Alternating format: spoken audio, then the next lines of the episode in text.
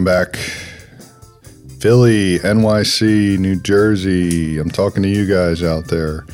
We're bringing some great Hawke's Bay and Martinborough wines your way in January. Uh, I'm swinging through.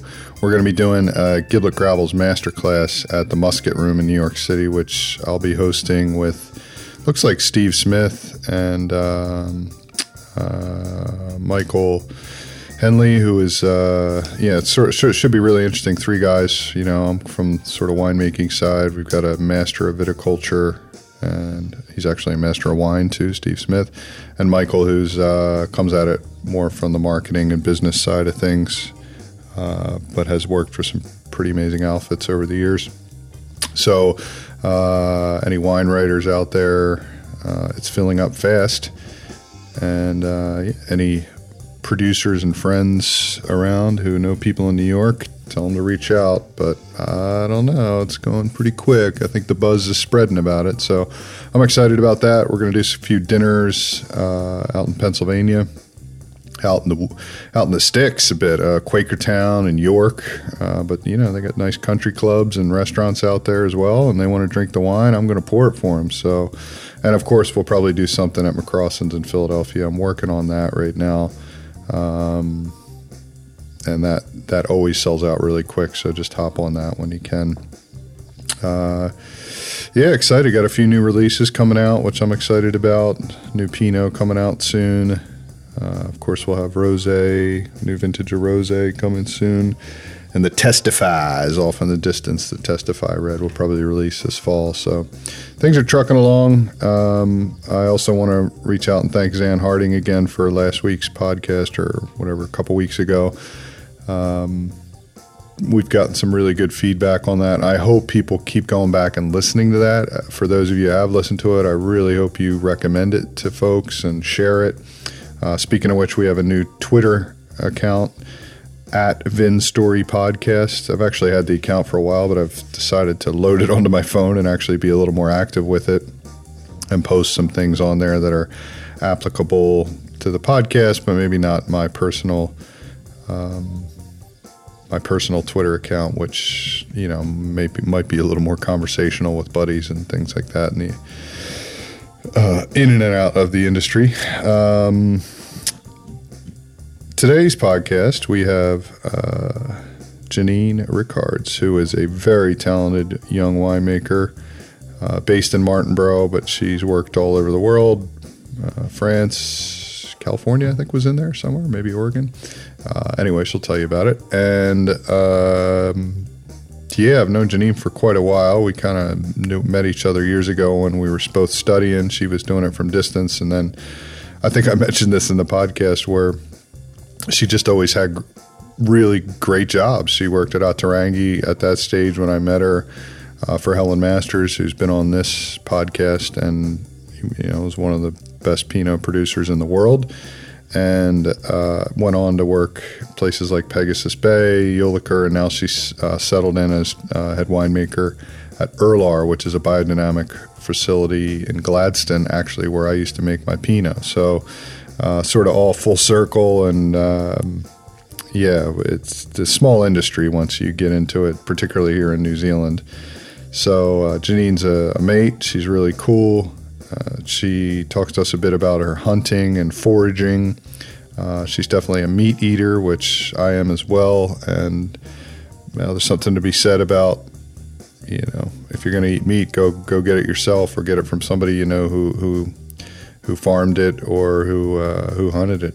So uh, she's legit, man. She's authentic, and uh, that's I think what we're going for on this podcast is authenticity and people who really know their stuff. All that she's been a part of making some of New Zealand's greatest Pinots, and I'm really excited to see what she's going to do with the Urlar wines, which have always been really good, and I'm looking to see what her little fingerprint is going to be with those wines and that great vineyard they have there in Gladstone, just north of Martinborough. Uh, what else is happening? Uh, I got a nice cup of warm tea on a first rainy day here for a while. We're looking like it's going to be a drought here in Hawke's Bay. That's good tea. We're so lucky here in Hawke's Bay. We get to, not that it's cheap, but we got Manuka honey anywhere you want, and uh, you start feeling a little something in your throat, have a little manuka. It's great. But anyway, very, very great to have some rain today, uh, especially with, yes, water issues happening. Uh, nice for the vineyard guys to not have to irrigate, and I hope they're all working towards dry farming because, as we mentioned in that Zan Harding podcast, it's coming, guys. You're going to be paying for water. Um, what else? Going to Italy. Uh, we're going to travel through there coming up soon. So, anybody got any suggestions? Friends in Piedmont, uh, Piemonte. Uh, we're going to visit some producers there. Any luck? And maybe I'll sit down and interview somebody. Um, I might bring my gear along with me, which is pretty compact anyway. So, I don't think I'll have time to do anything like this in America when I'm there, but uh, it should be pretty chill in Italy. Looking forward to going to see some family there. Anyway, let's talk to Janine. Uh, she's got some some cool stories and good things to tell us, and uh, right at an interesting part of her career. And yeah, I think we'll be speaking to her again down the road. Here she is, Janine Rickards.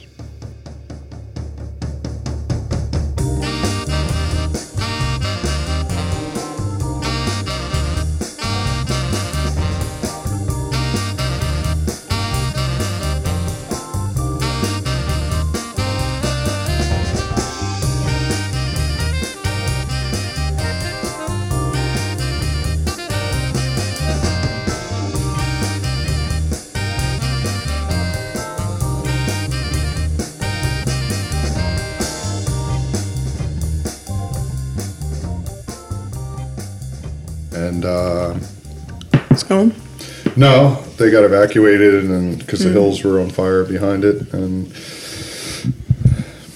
they're okay. But he's a buddy of mine's a chef. He was doing me- meals, lunch and dinner every and breakfast every day for the firefighters and everything Yeah. out there because he runs like a. He has a commercial kitchen space there with a couple other chefs, so they were just round the clock cooking and, um, yeah, just a little bit of a help with a little bit of vineyard in Italy, and that's about it. But mo- just harvest and and then I did some work for a guy in um, Oregon as well. Literally like a weekend of helping him rack, and it was like right after this conference, and we met, and he was like, "Yeah, what?" I said, "I'd love to. I got weekend free. Do you want to hang out?" And I helped him with some Pinot and Cabernet actually. Cool. But we are recording now, All right. so you're we're I'm live. live. We're live. Um, I'm just going to put these headphones in for a second and uh, make sure Janine is nice and clear. It sounds okay. But think my so. croaky cold, Yeah, well, I'm still getting over. Nine days of antibiotics, and I'm still. sounds sultry, you know. Oh, good. Careful the kind of men that listen to this podcast, you know. Um, but yes, so interesting times for you. New job. Very exciting, actually, because I, I sort of um, had my sights set on that Urlar position when it came up last year, and, and, and that it's worked out that I am going to get up there and work with Angus and organics and a bit of, well, obviously, biodynamics as well. Yep. which is really cool and, and good to be back in the region of the Wairarapa. Feels like home. I, I felt like at the Pinot conference in Wellington. You were uh, cheating on us or something. I or just- I just felt like it was, you know, there's such a huge symbolism about the sense of place, and I'd been everywhere in the last two years, or felt like I was all over the show. Coming back here really felt like coming home, so it's good. Um, yeah, and being at Julicher for this harvest, being a challenging season was. Uh, it was a great experience. They're a lovely couple. You know, I think Te Muna Pinot is something very special, quite different to Martinborough. Yeah, what would you put the the three? Uh, I mean, obviously, we're talking more larger site area in the um, Masterton, Gladstone, uh, as and then Te Muna, and then the main sort of terraces. I guess is what you call the main Martinborough area. As far as you as far as you're concerned, I kind of have my own thoughts, but I'm curious. Well, I, I've mostly worked with Martinborough Terrace fruit, so I mean, I made a little bit for myself this year, and I- I'm pretty excited about those four barrels.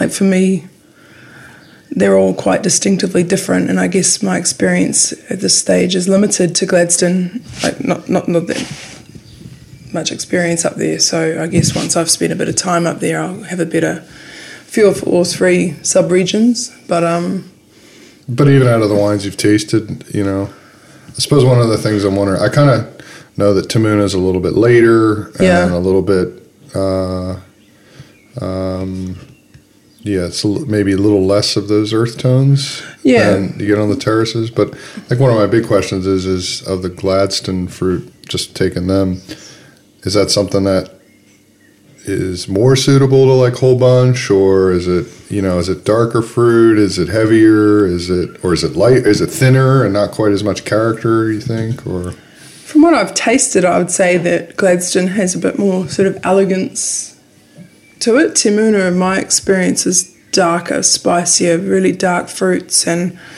yeah um, you know, it's a week, 10 days later than here, about probably similar on par with Gladstone. But they've got quite a special, different microclimate up there, I think.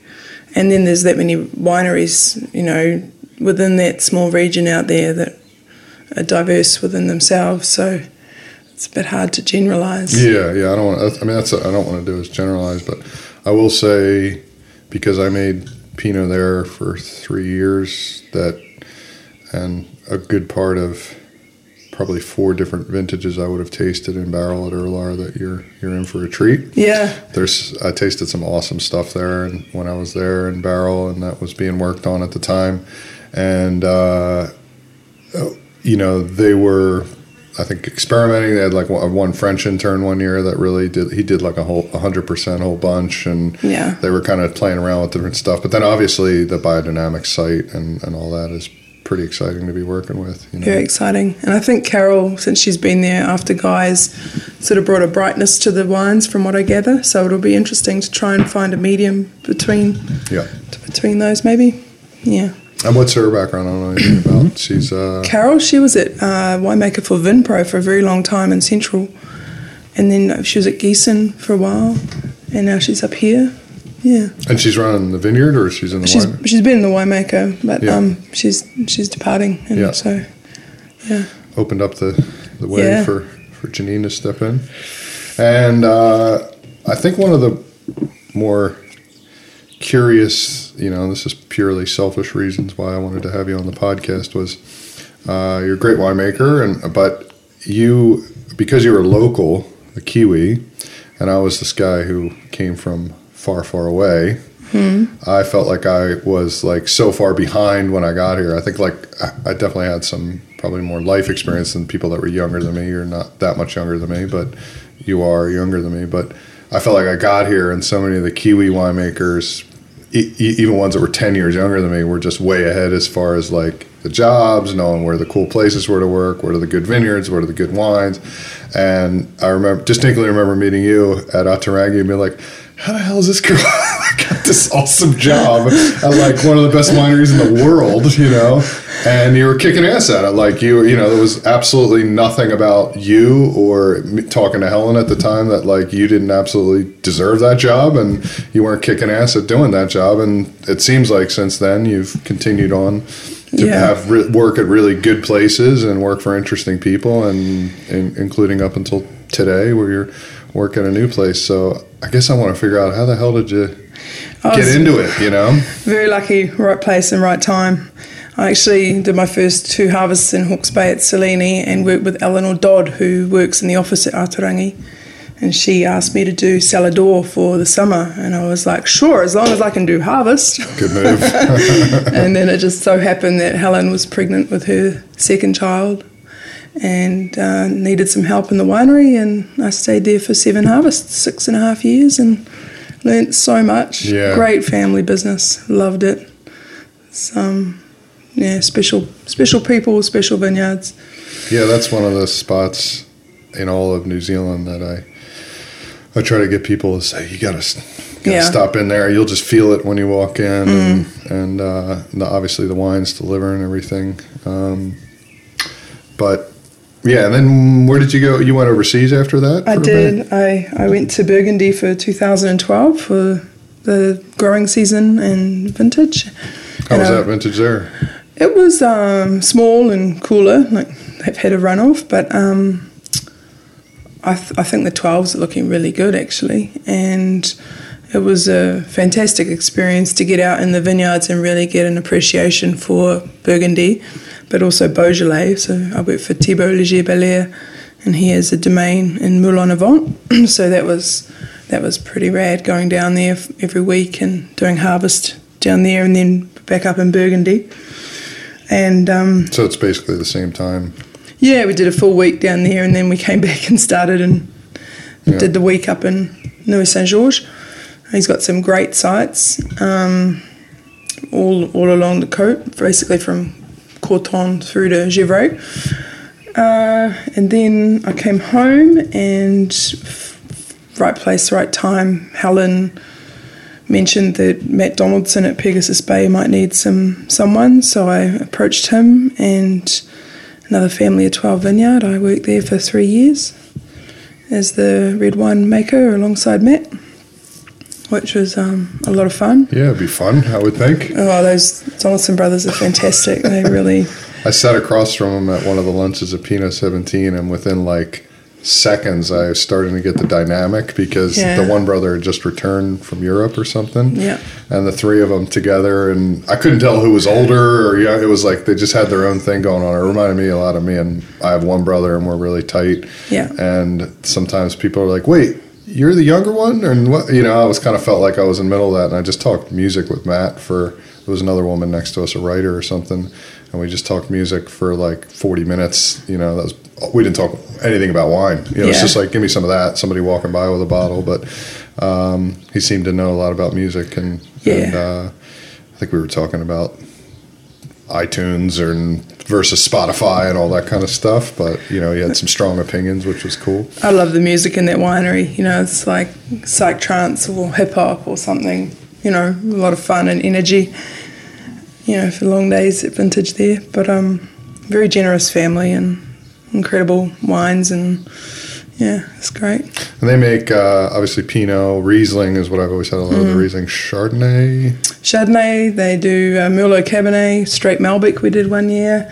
He's got a bit of freedom, so we, we you know, if something stood out, we'd make it as a solo wine. So the Muscat normally got, you know, it's a, a tiny amount of it, so it might go into the Sauvignon Semillon or something, but we made a dry Muscat. Um, Of course, Sauvignon Blanc. Yes, of course. Yeah. yeah. Now, how do you how do you think? Because I'm heading down there, well tomorrow night, but I'll be in, out Friday morning Mm-hmm. uh, in the sort of vineyard areas of well, what they're calling North Canterbury now. A, Yeah. a, re, a bit of a rebranding.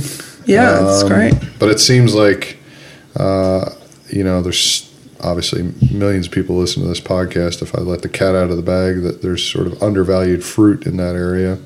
There's a couple, uh, you know, up and coming producers and a couple, and a few obviously established ones, uh, and some, you know, you have Pyramid Valley and Pegasus Bay. Probably, I would assume they're the two sort of hottest ones in the area, or Black Estate. Black Estate's doing I really mean, well. Yeah, amazing. great wines. yeah. um, Tongue in Groove. Like there's a lot of lot of energy and, and fabulous people down there. You know, it's a, it's a really strong community, and I, I love that about North Canterbury. They're a team. We're working together for that region, and all sort of you know big organic movement um, for a lot of them into their foraging and just seem to be well connected as a family, which I think is important. Suits you and your foraging. Uh, Oh, I loved it down there. Yeah. So, how, all right, we'll, we'll get into go back to wine in a little bit. But how did you get so much? Excuse, you're. A, does your is it your Instagram that says you're a huntress or so, or what is it? Yeah, yeah, that's the potential name for my small amount of wine I've made this this year. Um, so yeah, I've done a lot of hunting, well, especially this year being back here. I guess the hills and the Wairarapa aren't as steep as North Canterbury, so I get out and about a bit more than I did down there. Uh, I've been um, What do you mostly hunt? uh, deer, I guess, or deer stalking, um, pig hunting if we can. Not not this winter because they've 1080'd the hills, so we won't go out there with the dogs. But um, yeah, deer and pigs, and I've shot a chamois, and Ooh. I'd love to get down and get some tahr. I think it's a beautiful meat to eat. Tahr. What, what was tahr? Tahr. It's like from the um, Nepal and the Himalayas. Oh, it's like a yak kind Yeah. of thing. Yeah. Beautiful meat. Yeah. But that's some steep country that they Yeah, live in. So I'm like, oh, I'll work towards that, get my fitness up. Maybe we'll do a trip. Um, stick Hang with the easy stuff. with a gun. Yeah, yeah, yeah. But I think I just got into it through. Um, I, I mean, I grew up on a sheep and beef farm, and I've always liked being a meat eater and liked quality meat, and I, I got frustrated at quality I could buy. Um, so I wanted to get into hunting to provide myself, be as self-sustainable as possible, It's awesome. self-sufficient. Yeah. Yeah, I'm always looking for swaps and stuff. So. Mm, I've had a lot of inquiries about on that. Yeah, I bet. Um, I've done it a little bit in Hawke's Bay. Uh, my mate Corey, he was just over uh, this Sunday with crayfish because he does pots, Mm. but then he, he goes into the bush quite a bit, and he came back with some venison uh, and. But then he also comes with whitebait. And Yeah. He's just he, he does it all, and fish, just regular fish. You know, Nice. has them all filleted and vacuum sealed, and he knows. And then I just give him wine, so it's good. And I, I like those kind of bartering. If you know, Totally. I'll, I'll start the way hitting you up go. when I'm coming down from uh, from Hawke's Bay. Maybe we can provide some Mm-hmm. citrus. I don't. What, what can we give you from Hawke's Bay? you know, There's this- lots up in Hawke's yeah, Bay. Yeah, there is. There's a lot of. Uh, oh, that's right. You spent those two years at Sileni. You would Yeah. could Yeah. visit that farmers market and though Fabulous farmers market. yeah. Um, and, you know, it's funny. I'll probably still only get there once a month or something. You know, when you live there, you take it for granted. But then, Yeah. it's what's good to have tourists through and visitors. You're like, yeah, let's go. Let's go to the market. I'd love to get one going here in Martinborough more regularly. They have one on a, on a, I think it's a Sunday just through the summer once a month, which for me isn't enough. So I've, I've signed up to an organic vegetable supplier, and so I'm getting my veggie boxes and Yeah. pretty much my own meat. And Mick, my partner, does white baiting, and you know, we've been for a few dives on the weekend, and It's pretty awesome. yeah, it's a good lifestyle. What uh, uh, backing up, Mike? One of my questions about uh, deer slash venison is a lot of the venison. There's a lot of venison export from New Zealand. We apparently do really nice venison. Yeah, apparently. Um, and when they call it wild venison, is that actually are those wild venison farms or are they actual bush venison? And I believe it is wild. There's a couple of game producers, and one down in Invercargill, who I spoke to him a few years ago, and uh, yeah, I mean he goes up in the chopper in the Fiordland and, and shoots them, and then processes them and exports that through his business. Um, but then the farm venison, I thought in the states it was called Cervena. Like yeah, It's quite- but I've just seen some like smaller farmed venison even in Hawke's Bay every so often. There's one or two spots that they kind of rotate in and out of. Hmm. And so I just wasn't sure if you knew no, like what if there's a obviously one would be gamier because it's foraging more and you know Yeah, a lot of it has to do with the time of year and the the feed that they're eating. So at the moment, the spring grass, they're all coming down low and eating the fresh fresh growth and it you know putting on condition after winter and, and looking really good. So if you go to the right spots, then you get a nice tasty beast. butchering are you you do Yes, yeah, do that all ourselves and try and utilise as much as possible. So bring the liver and the heart out and eat that and make pate um, and just have the heart with some onions and say. Yeah, it's funny. It's like all the stuff that we love to eat is actually there for us Hmm. to have and just learn how to do it. But there's so many people that are like, I don't want to make pate. I just eat it. just want to eat it. it's a lot of work, you know. Like you, you got to hang it up, you got to skin it, you got to break it down, you got to age it, you got to tidy it up, you got to vac pack it. Like it's very time consuming, Yeah, sure, but it's satisfying. absolutely. Is it? I had a. I grew up across the street from a uh, an old Italian guy who was the kind of the town.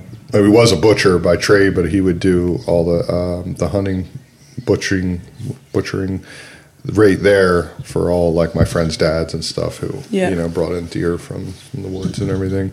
Um, and yeah, I could you know I've been back there in his shop and he had like a kind of outfit and refrigerated area behind his house and it was an ongoing constant process and then there was sausages and Yeah. stuff that you know he would do at times and uh, So I, and, that, and that's why I asked is like how quick you feel like you can get to being efficient in doing that, you know, because it's got to be challenging, right? You know? Yeah, it's it's physical too, but um, I won't be opening a butcher shop anytime soon. No. I'm not that quick, but um, Yeah, you get a real it- appreciation. it's like a hobby. So, yeah, the more you do it, the faster and easier it is. Get the good knives. Yeah, sharp knife and Yeah, I just think there's too many people who are too far from their food and Mm. don't really. I think you know, if anything, you'd gain more of an appreciation for conservation, more of an appreciation for what good meat is, and sort of being not into factory farming kind of stuff. And yeah, absolutely.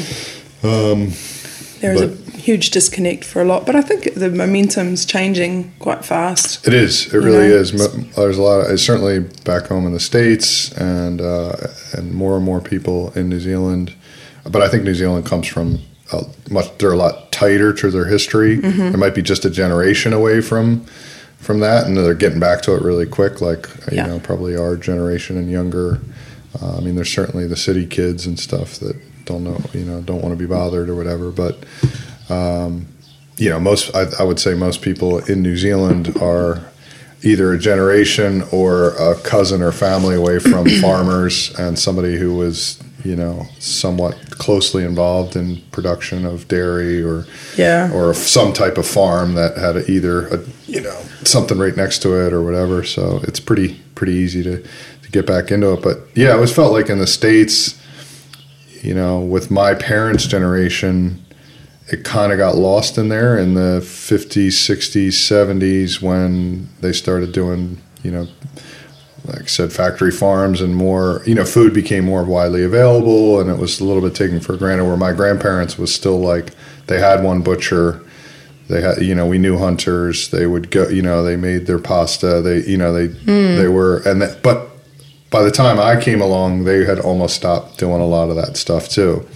Um, and they certainly had their purveyors that they would go to. And my grandmother's um, brother was a farmer not far from us, so it wasn't like that far away. But like as suburbia kind of grew, Yeah. and everybody started going back to the cities too in the 80s and It gets 90s. too busy, and then Yeah, just then- take the easier Absolutely. And, But now, and it's mostly been like, it's sort of the same generation as the, the hipsters, which, you know, is funny. It's a funny term, but, uh, and people maybe a little bit older than me and then certainly younger have gotten uh, more into like preserves. And, you know, we're to, I have, you know, my grandparents had a farm, so I'm going to re open that up and I knew all these chefs, so I'm going to purvey to them. And uh, I know like I could probably name 12 people that did, weren't doing that when I first met them that are now in that business in one way or another, or they work with a dairy farm and make their, and make cheese that is now a premium cheese that go, all these different type of things that weren't going on. So and I almost think like we got so busy with work that they took food away from us. You know, they took like really good food Yeah. and quality food, and now we're we're kind of taking it back. You know, thankfully. yeah, exactly. So I mean, I think health of people was deteriorating pretty quickly. You know, It's- I did a permaculture course up at Koanga in Wairoa last year, and it, it just really brought home to me the importance of nutrition and, and food and health, well-being, all that.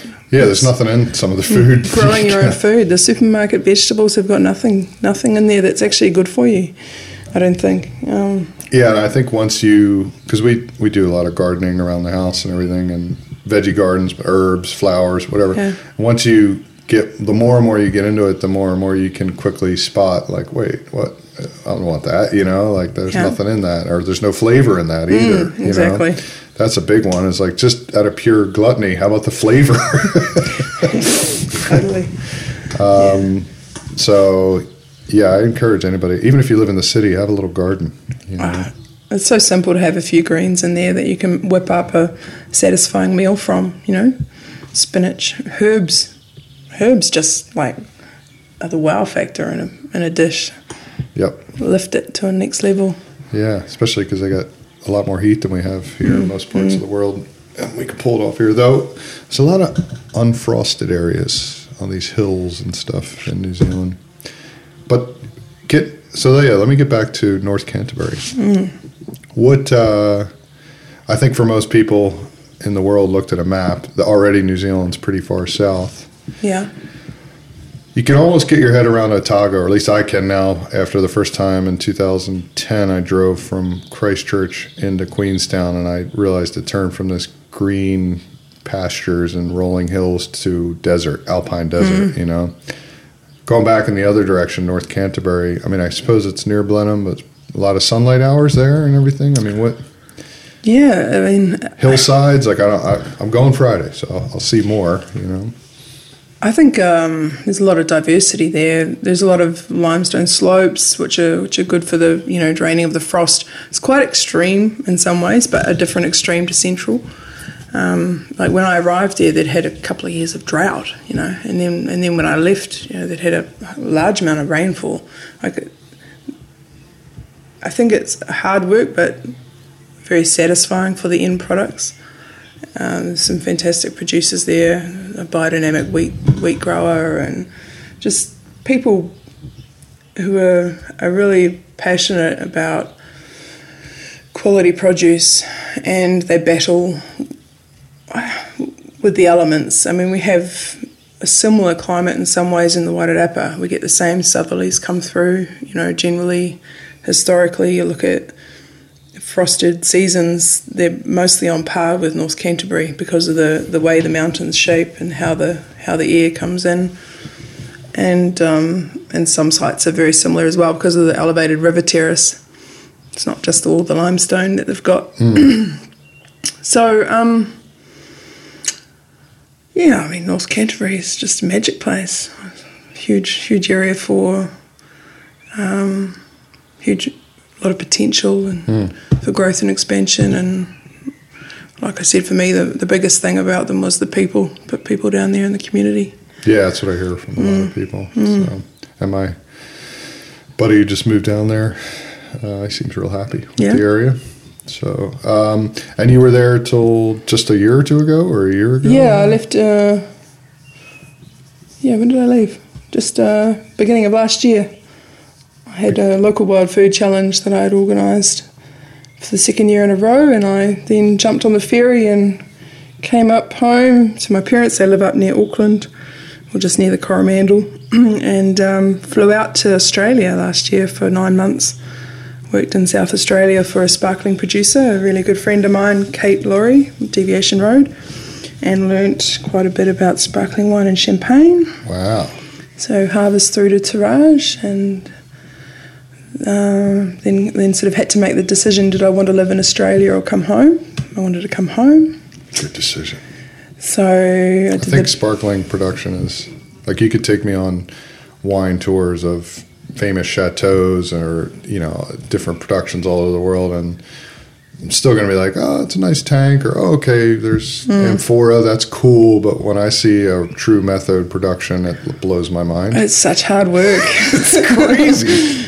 yeah, we went to this one place in uh, in Berlucchi in um, in Lombardia in Italy, and it's like their famous method area. Um, uh, and it was five years before they released Yeah. their cheapest method. You know, you're just like, uh, just from a business standpoint of view, you're like, how the exactly, hell? exactly. You have to have some serious balls to start doing method, you know. You're just like, yeah, I'm probably going to lose money for 50 years, you know. And by the way, do I have some caves that you know I can dig out of the the mountain or whatever? So, but that was, uh, and that was like Chardonnay, Chardonnay Pinot, and then they also made um, still Chardonnay and Pinot and a Syrah, but all in very tiny volumes. So I got to play with the Pinot, and she released uh, two from that last vintage, 16. And uh, I was over there a month ago tasting tasting some of the wines with her, judging at the Royal Adelaide show. Oh, were you? Yeah, it was a fun experience. Good to catch up with everyone and the Blanc de Noir, which is just being released from 2016. I have to admit, I Wanna get some? Have no idea how everybody gets involved in shows. Yeah. because like all my friends do it, and Yeah. and more and more and more of my friends are doing it, and I'm like, I don't even know how do you. I know, how do you fit the time in for I- it too? I, I guess. I, I guess it's that too, but I've mm. never like looked into it, but I just I, I suppose what do you start stewarding and then kind of goes from there. Yeah, yeah. I did- just I think I wa- polished enough glasses in my former life, growing up in a restaurant, that I just don't feel like doing it. yeah, yeah. I worked in hospital before winemaking, and yeah, done a fair bit of polishing. But um, I, Nick, Nick Ryan got me into Adelaide last year, and then I did a second year this year, and I just uh, did my first associate judging at Air New Zealand last week. So That would have been that looked fun just from a few fun. few pictures It was on the. challenging for me, you know, recovering from a winter illness, but you know, um, got through it and met some fantastic people, and it was uh, it was good. New Zealand's come out of 2017 with some strong wines, you know, So you were tasting enough seventeen whites, Sauvignon obviously, and Brie, yeah, and Pinot Gris, yeah. yeah, Riesling, I think. Riesling, yeah. Um, so that was that was fun, and then It's a um, tricky thing the shows because on the one hand you're like, what is it? You know, it can really matter for certain things, and obviously if there's, um, I think Air New Zealand probably is the top of that because they will actually buy some of the wine, and Yeah. you it gets published all over the world, and it's going to be on their flights and blah blah blah. Um, and there's I think it's I I see nothing wrong with the fun of going into a little competition with your friends and or or peers or whatever and and uh, but then sometimes it's like there's so many of them.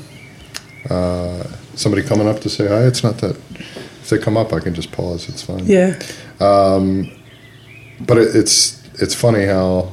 You don't know which one to enter. They all seem like I never heard of the Royal Adelaide, but show I'm sure it's lovely. you it's know? huge too. There were And 2,700 yeah, like, wines, you know, like, four days of solid judging, so it was full on.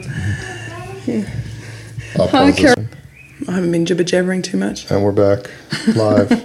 Just take a little break to speak to the uh, not neighbor owner, The owner of this. this lovely estate where we're. I do all my podcasts on uh, vineyard homes.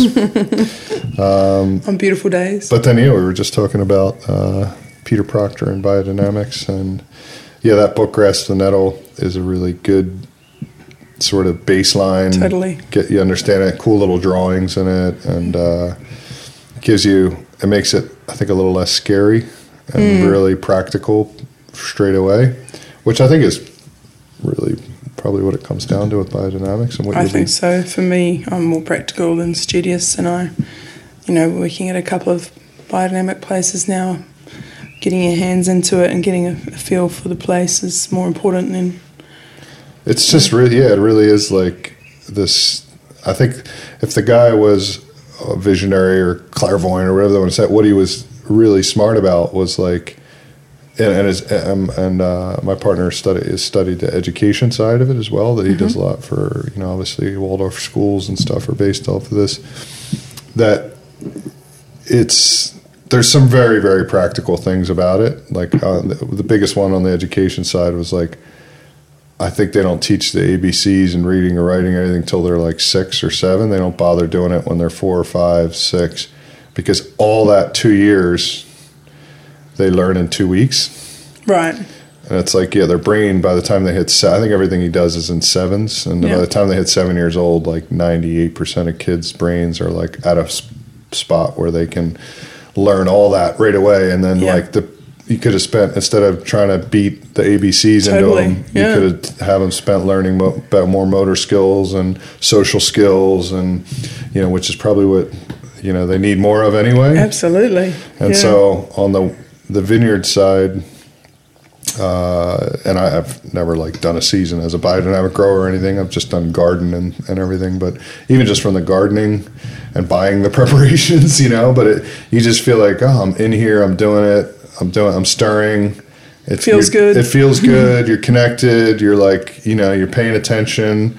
And I've had some conventional growers who were transitioning, like guys who work for Villa Maria that, you know, that were, you know, Jonathan Hamlet's got them doing uh, the stuff and the stirring and all that. And they're like, you know, after the first year, like we realize we're walking a little more in this block and we understand it and we get a feel for that site a little more. And it's, it's the cumulative everything, you know? That's right. It's the same as growing your food or hunting for your meat. It's having a connection to what you're doing and, you know, the life you're living, really, isn't it?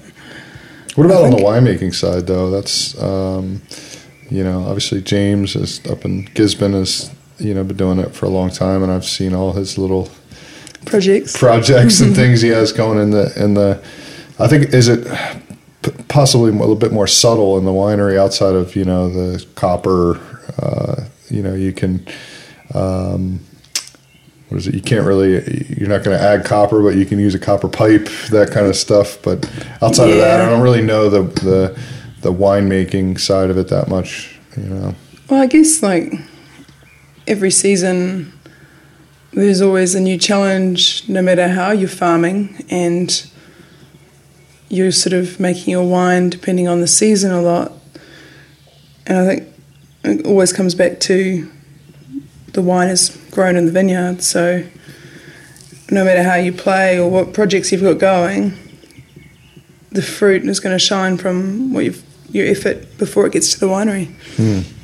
But as for what you do in there, I mean, obviously managing fermentation and yeah, You it's know, the same as any as winemaking, isn't anything. But it, yeah, I've never, uh, I've never worked in a biodynamic winery. You know, I've seen the, I guess you have to be quite meticulous, you know, using less sulfur and obviously you need to keep things well topped and tidy and clean and yeah, same, same, You know. same. You don't have as Yeah. much of the arsenal of weapons yeah, exactly. that we have in modern winemaking these days. Um, yes, so uh, we talked about Schubert. And uh, well, let's let's talk a little bit more about them. You did the one vintage there, but they're a family-owned winery, and didn't they have? Uh, I'm, I'm Schubert. I'm sorry. Millton. Uh, no, about um, Julicher. sorry. Julicher, yes. We're right across the street from Schubert, so that's what yeah, yeah. confused me. Um, uh, Julicher Family Vineyard. Didn't I had first heard of them? I think when I maybe like 2008 or nine. Then they they won some big. They've won a lot of trophies with their Pinots. I think you know their, their Pinots are really strong, and their previous winemaker, Outi Jakovirta from Finland, um, has constantly made you know great Pinot off that site. Um, but yeah, they're they're a small estate. They're going through a bit of replanting. Um, it's on the market, and I think a fantastic site, locked right in between Escarpment's vineyard out there and you know Craggy Range just down the road. Um, they will produce grapefruit, and I think there's huge potential for planting some more um, space out there, and maybe turning into organics. I think would be you know an easy spot to make that transition Mm-hmm. being elevated river terrace and yeah On the actual escarpment, You know, Exactly. you're kind of right there. i was filling the tanker this morning and sun was coming up over the hills over the, the coupe hills and it's just magic it's just yeah, it's pretty amazing out spot. there. I mean, when I every time because I drive so much back and forth from Hawke's Bay to Martinborough, and I, I it's one of the things I try to convey when I'm like trying to sell this, you know, my Pinot in the states is like it is this perfect little Pinot pocket. Mm. You know, you first you hit the hills, kind of right near uh, Woodville.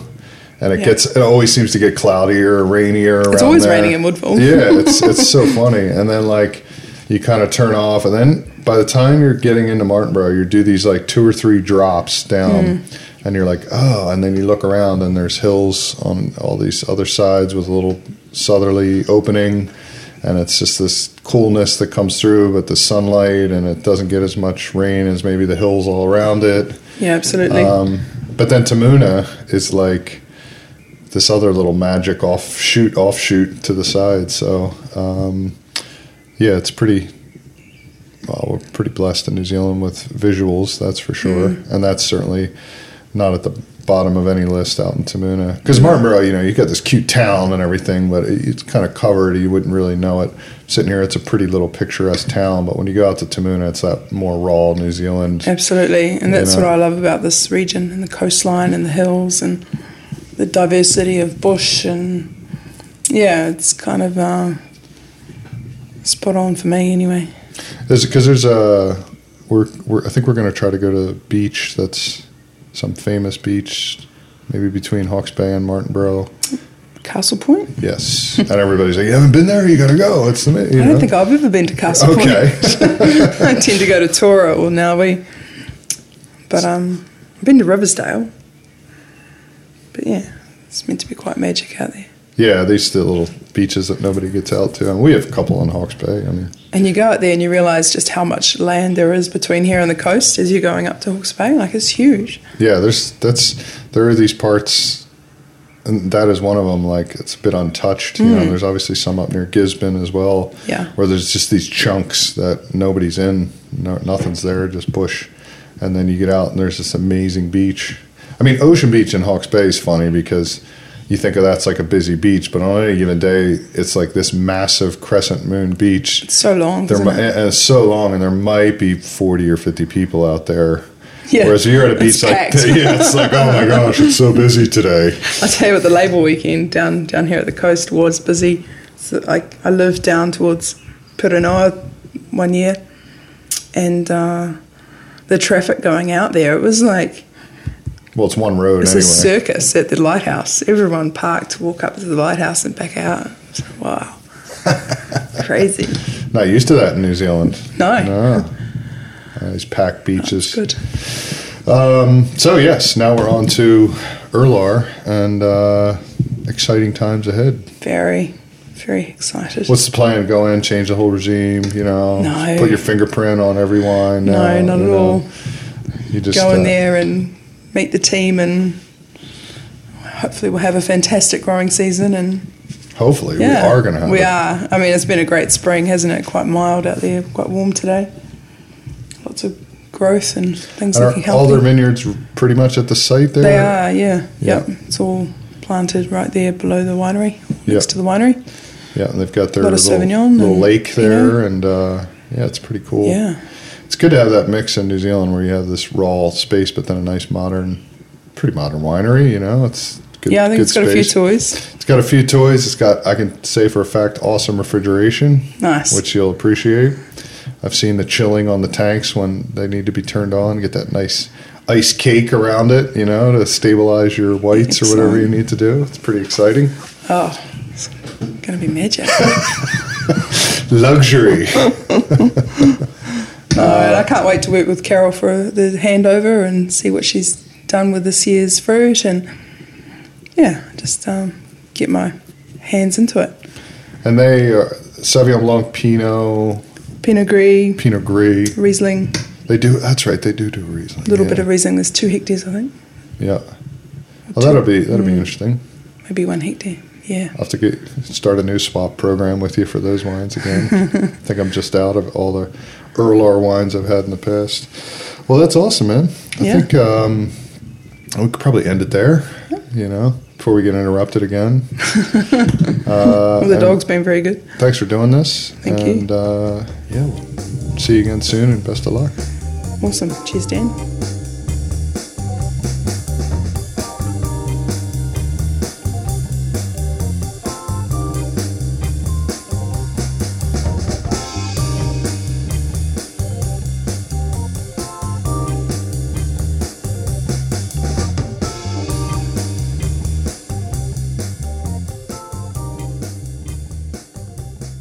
Thank you, Janine. You're a darling for doing that. We got interrupted at one point, um, which I think it's one of the first times that's ever happened. But we had to pause and restart again. I don't know if we lost our momentum, but uh, anyway, she's a mate, so it was all pretty natural. But yeah, we sort of got interrupted by uh, the owner of the house where we were doing the podcast down in Martinborough and uh, doggy and stuff like that. So uh, anyway, at Vintage at Vin Story Podcast on Twitter, please follow. I, I think I've got four followers right now because I just started. So uh, I'm gonna, you know, obviously try to expand that. So if any of you guys are out there on the in the Twitterverse. Uh, please follow so you know exactly you know you can share episodes We're really trying to spread the word about this certainly within new zealand and america and uh, we're gonna like i said try to do some european podcasts coming up from italy uh, again special thanks to janine. Thanks for doing that. And uh, we'll catch you guys soon. Merry christmas